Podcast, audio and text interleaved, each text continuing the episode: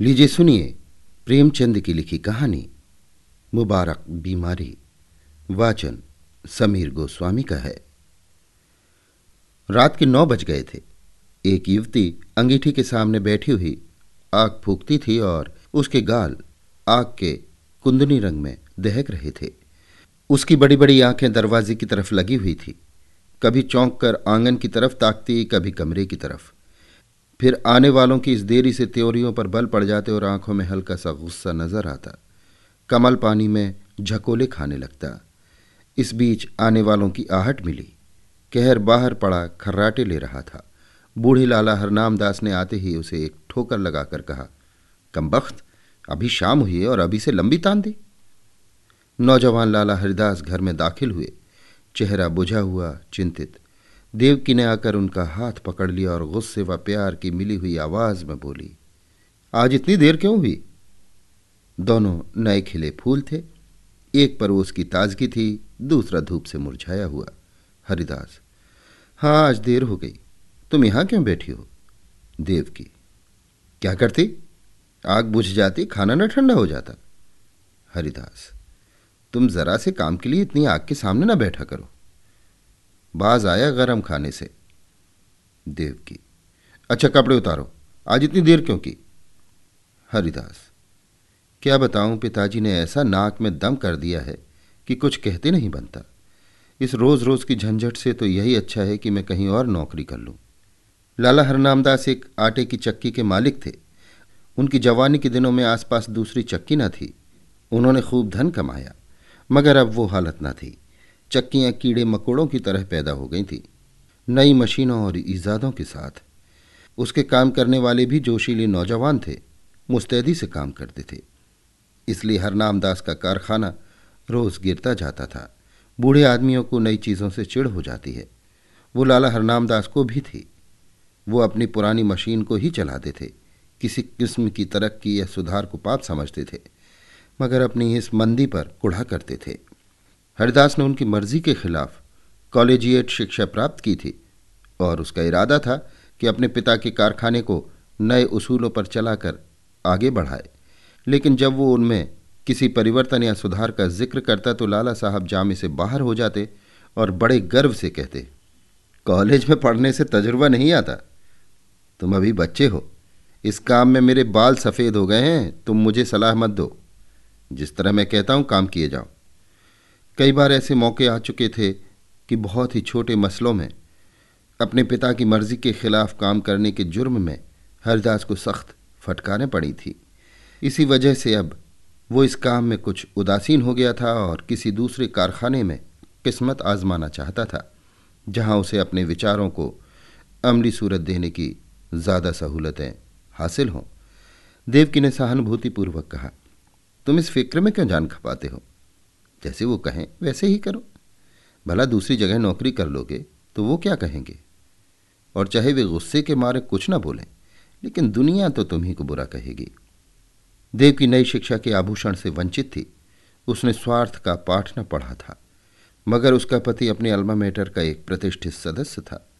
उसे अपनी योग्यता पर पूरा भरोसा था, उस पर नाम कमाने का जोश। इसलिए वो बूढ़े पिता के पुराने ढर्रों को देखकर धीरज खो बैठता था। अगर अपनी योग्यताओं के लाभप्रद उपयोग की कोशिश के लिए दुनिया उसे बुरा कहे तो उसकी परवाह न थी। झुंझला कर बोला, कुछ मैं अमृत की घरिया पीकर तो नहीं आया हूँ कि सारी उम्र उनके मरने का इंतज़ार करूँ? मूर्खों की अनुचित टीका टिप्पणियों के डर से क्या अपनी उम्र बर्बाद कर दूँ? मैं अपने कुछ हम उम्रों को जानता हूँ जो हरगिज मेरी सी योग्यता नहीं रखते, लेकिन वो मोटर पर हवा खाने निकलते हैं, बंगलों में रहते हैं और शान से ज़िंदगी बसर करते हैं। तो मैं क्यों हाथ पर हाथ रखे ज़िंदगी को अमर समझे बैठा हूँ? संतोष और निष्प्रहता का युग बीत गया। ये संघर्ष का युग है। ये मैं जानता हूँ कि पिता का आदर करना मेरा धर्म है। मगर सिद्धांतों के मामले में मैं उनसे क्या किसी से नहीं दब सकता? इसी बीच कहार ने आकर कहा लाला जी थाली मांगते हैं। लाला हरनाम दास हिंदू रस्म रिवाज के बड़े पाबंद थे, मगर बुढ़ापे के कारण चौक के चक्कर से मुक्ति पा चुके थे। पहले कुछ दिनों तक जाड़ों में रात की पूरियाँ न हजम होती थी, इसलिए चपातियाँ ही अपनी बैठक में मंगा लिया करते थे। मजबूरी ने वो कराया था जो हुज्जत और दलील के काबू से बाहर था। हरिदास के लिए भी देवकी ने खाना निकाला। पहले तो वो हज़रत बहुत दुखी नज़र आते थे, लेकिन बघार की खुशबू ने खाने के लिए चाव पैदा कर दिया था। अक्सर हम अपनी आँख और नाक से हाजमे का काम लिया करते हैं। लाला हरनाम दास रात को भले चंगे सोए, लेकिन अपने बेटे की गुस्ताखियाँ और कुछ अपने कारोबार की सुस्ती और मंदी उनकी आत्मा के लिए भयानक कष्ट का कारण हो गई। और चाहे इसी उद्विग्नता का असर हो, चाहे बुढ़ापे का, सुबह होने से पहले उन पर लकवे का हमला हो गया। जबान बंद हो गई और चेहरा ऐंठ गया। हरिदास डॉक्टर के पास दौड़ा। डॉक्टर आए, मरीज़ को देखा और बोले, डरने की कोई बात नहीं, सेहत होगी, मगर तीन महीने से कम न लगेंगे। चिंताओं के कारण ये हमला हुआ है, इसलिए कोशिश करनी चाहिए कि वो आराम से सोएँ। परेशान न हों और जबान खुल जाने पर भी, जहाँ तक मुमकिन हो, बोलने से बचें। बेचारी देव की बैठी रो रही थी। हरदास ने आकर उसको सांत्वना दी और फिर डॉक्टर के यहाँ से दवा लाकर दी। थोड़ी देर में मरीज़ को होश आया। इधर उधर कुछ खोजती हुई सी निगाहों से देखा कि जैसे कुछ कहना चाहते हैं और फिर इशारे से लिखने के लिए कागज़ मांगा। हरिदास ने कागज़ और पेंसिल रख दी तो बूढ़े लाला साहब ने हाथों को खूब संभाल कर लिखा, इंतज़ाम दीनानाथ के हाथ में रहे। ये शब्द हरिदास के हृदय में तीर की तरह लगे। अफसोस, अब भी मुझ पर भरोसा नहीं। यानी कि दीनानाथ मेरा मालिक होगा और मैं उसका गुलाम बनकर रहूँगा। ये नहीं होने का। कागज़ लिए देवकी के पास आए और बोले, लाला जी ने दीनानाथ को मैनेजर बनाया है। उन्हें मुझ पर इतना एतबार भी नहीं है। लेकिन मैं इस मौके को हाथ से न जाने दूँगा। उनकी बीमारी का अफसोस तो ज़रूर है, मगर शायद परमात्मा ने मुझे अपनी योग्यता दिखलाने का ये अवसर दिया है, और इससे मैं ज़रूर फ़ायदा उठाऊँगा। कारखाने के कर्मचारियों ने इस दुर्घटना की खबर सुनी तो बहुत घबराए। उनमें कई निकम में बेमसरफ आदमी भरे हुए थे, जो सिर्फ़ खुशामद और चिकनी चुपड़ी बातों की रोटी खाते थे। मिस्त्री ने कई दूसरे कारखानों में मरम्मत का काम उठा लिया था। रोज़ किसी न किसी बहाने खिसक जाता था। फायरमैन और मशीन मैन दिन को झूठ मूठ चक्की की सफ़ाई में काटते थे और रात के काम करके ओवरटाइम की मजदूरी लिया करते थे। दीनानाथ ज़रूर होशियार और तजुर्बेकार आदमी था, मगर उसे भी काम करने के मुकाबले में जी हाँ रटते रहने में ज़्यादा मज़ा आता था। लाला हरनामदास मजदूरी देने में बहुत हीले हवाले किया करते थे और अक्सर काट कपट के भी आदि थे। इसी को वो कारोबार का अच्छा उसूल समझते थे। हरदास ने कारखाने में पहुँचते ही साफ़ शब्दों में कह दिया कि तुम लोगों को मेरे वक्त में जी लगाकर काम करना होगा। मैं इसी महीने में काम देखकर सबकी तरक्की करूँगा। मगर अब टाल मटोल का गुजर नहीं। जिन्हें मंजूर न हो, वो अपना बोरिया बिस्तर संभालें। और फिर दीनानाथ को बुलाकर कहा, भाई साहब, मुझे खूब मालूम है कि आप होशियार और सूझबूझ रखने वाले आदमी हैं। आपने अब तक यहाँ का जो रंग देखा, वही अख्तियार किया है। लेकिन अब मुझे आपके तजुर्बे और मेहनत की ज़रूरत है। पुराने हिसाबों की जाँच पड़ताल कीजिए। बाहर से काम मेरा जिम्मा है, लेकिन यहाँ का इंतज़ाम आपके सुपुर्द है। जो कुछ नफ़ा होगा, उसमें आपका भी हिस्सा होगा। मैं चाहता हूँ कि दादा की अनुपस्थिति में कुछ अच्छा काम करके दिखाऊँ। इस मुस्तैदी और चुस्ती का असर बहुत जल्द कारखाने में नज़र आने लगा। हरिदास ने खूब इश्तहार बंटवाए। उनका यह असर हुआ कि काम आने लगा। दीनानाथ की मुस्तैदी की बदौलत ग्राहकों को नियत समय पर और किफ़ायत से आटा मिलने लगा। पहला महीना भी खत्म न हुआ था कि हरदास ने नई मशीन मंगवाई। थोड़े अनुभवी आदमी रख लिए। फिर क्या था? सारे शहर में इस कारखाने की धूम मच गई। हरिदास ग्राहकों से इतनी अच्छी तरह पेश आता है कि जो एक बार उसे मामला करता, वो हमेशा के लिए उसका खरीदार बन जाता। कर्मचारियों के साथ उसका सिद्धांत था। काम सख्त और मजदूरी ठीक। उसके ऊँचे व्यक्तित्व का भी स्पष्ट प्रभाव दिखाई पड़ा। करीब करीब सभी कारखानों का रंग फीका पड़ गया। उसने बहुत ही कम नफ़े पर ठेले ले लिए। मशीन को दम मारने की मोहलत न थी। रात और दिन काम होता था। तीसरा पहर खत्म होते होते उस कारखाने की शक्ल ही बदल गई। हाथे में घुसते ही ठेले और गाड़ियों की भीड़ नज़र आती थी। कारखाने में बड़ी चहल पहल थी। हर आदमी अपने काम में लगा हुआ। इसके साथ की प्रबंध कौशल का ये वरदान था कि भद्दी हड़बड़ी और जल्दबाजी का कहीं निशान न था। लाला हरनामदास धीरे धीरे ठीक होने लगे। डॉक्टर की सख्त ताकीद थी कि उन्हें पूरी शांति की स्थिति में रखा जाए। मगर जब उनकी जबान खुली, उन्हें एकदम को भी चैन न था। देवकी से कहा करते, सारा कारोबार मिट्टी में मिल जाता है। ये लड़का मालूम नहीं क्या कर रहा है। सारा काम अपने हाथ में ले रखा है। मैंने ताकीद कर दी थी कि दीनानाथ को मैनेजर बनाना, लेकिन उसने जरा भी परवाह ना की। मेरी सारी उम्र की कमाई बर्बाद हुई जाती है। देव की उनको सांत्वना देती कि आप इन बातों की आशंका न करें? कारोबार बहुत खूबी से चल रहा है और खूब नफ़ा हो रहा है। पर वो भी इस मामले में तूल देते हुए डरती थी कि कहीं लकवे का फिर हमला न हो जाए। हूँ हाँ कहकर टालना चाहती थी। हरदास ज्यों ही घर में आता लाला जी उस पर सवालों की बौछार कर देते और जब वो टाल कर कोई दूसरा ज़िक्र छेड़ देता तो बिगड़ जाते और कहते, जालिम तो जीते जी मेरे गले पर छुरी फेर रहा है।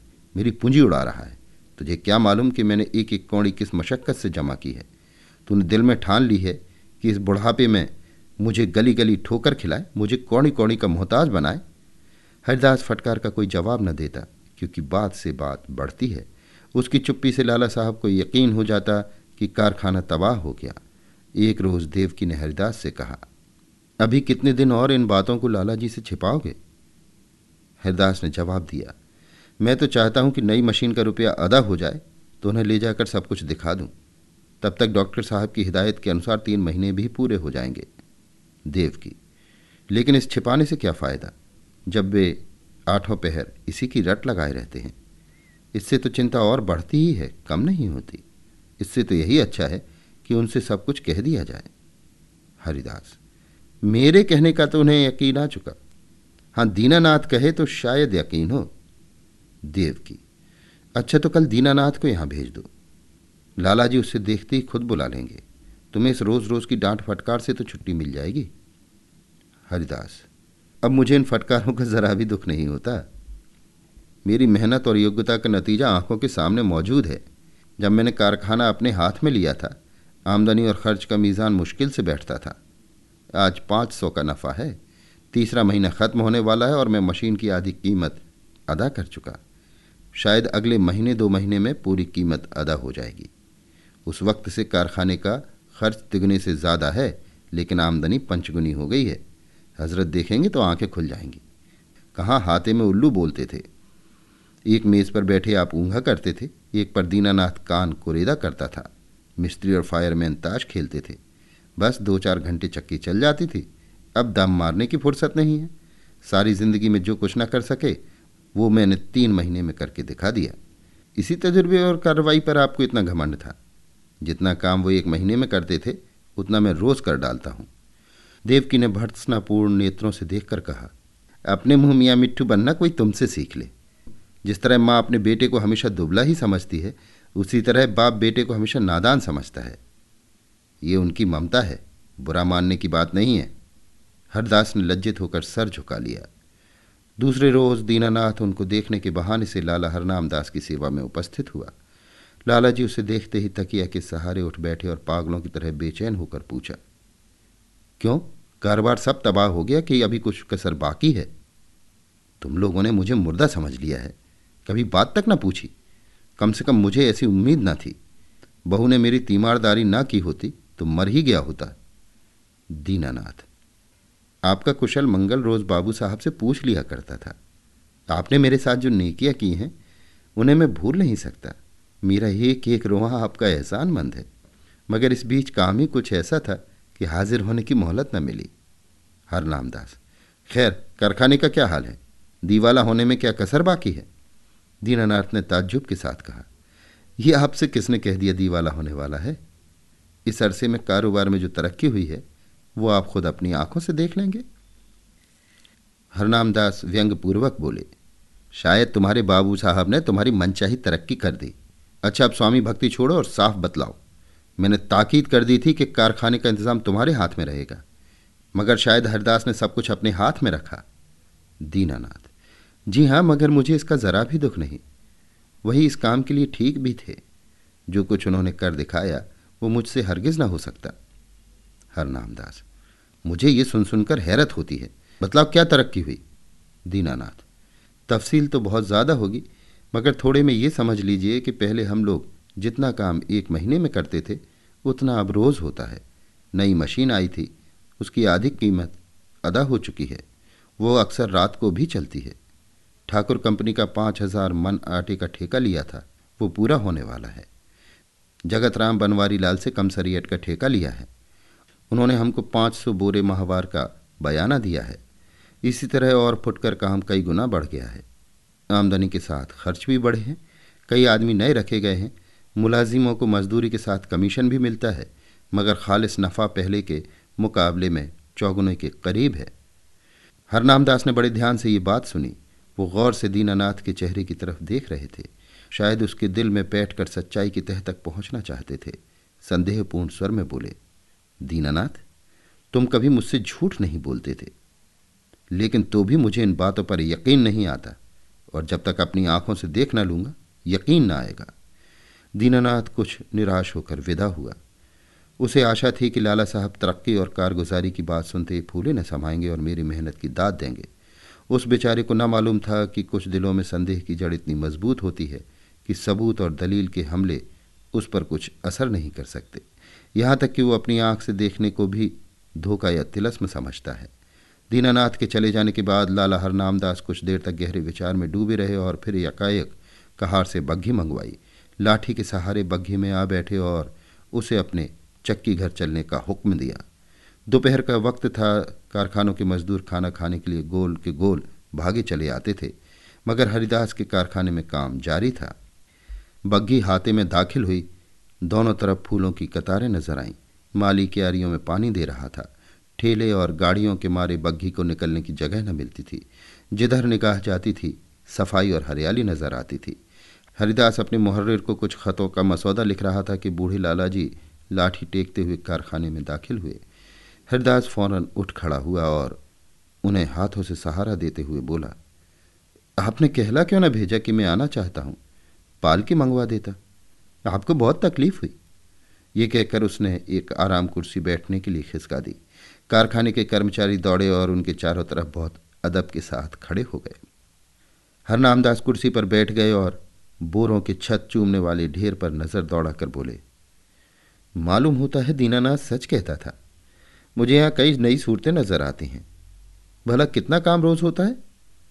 हरिदास, आजकल काम ज़्यादा आ गया था इसलिए कोई पाँच सौ मन रोज़ाना तैयार हो जाता था, लेकिन औसत ढाई सौ मन का रहेगा। मुझे नई मशीन की कीमत अदा करनी थी, इसलिए अक्सर रात को भी काम होता है। हरनाम दास कुछ कर्ज लेना पड़ा? हरदास, एक कौड़ी नहीं, सिर्फ़ मशीन की आधी कीमत बाकी है। हरनाम दास के चेहरे पर इत्मीनान का रंग नज़र आया। संदेह ने विश्वास को जगह दी। प्यार भरी आँखों से लड़के की तरफ़ देखा और करुण स्वर में बोले बेटा, मैंने तुम्हारे ऊपर बड़ा जुल्म किया। मुझे माफ़ करो। मुझे आदमियों की पहचान पर बड़ा घमंड था, लेकिन मुझे बहुत धोखा हुआ। मुझे अब से बहुत पहले इस काम से हाथ खींच लेना चाहिए था। मैंने तुम्हें बहुत नुकसान पहुँचाया। यह बीमारी बड़ी मुबारक है, जिसने तुम्हारी परख का मौका दिया और तुम्हें लियाकत दिखाने का। काश ये हमला पाँच साल पहले ही हुआ होता। ईश्वर तुम्हें खुश रखे और हमेशा उन्नति दे। यही तुम्हारे बूढ़े बाप का आशीर्वाद है। अभी आप सुन रहे थे प्रेमचंद की लिखी कहानी, मुबारक बीमारी, वाचन समीर गोस्वामी का था।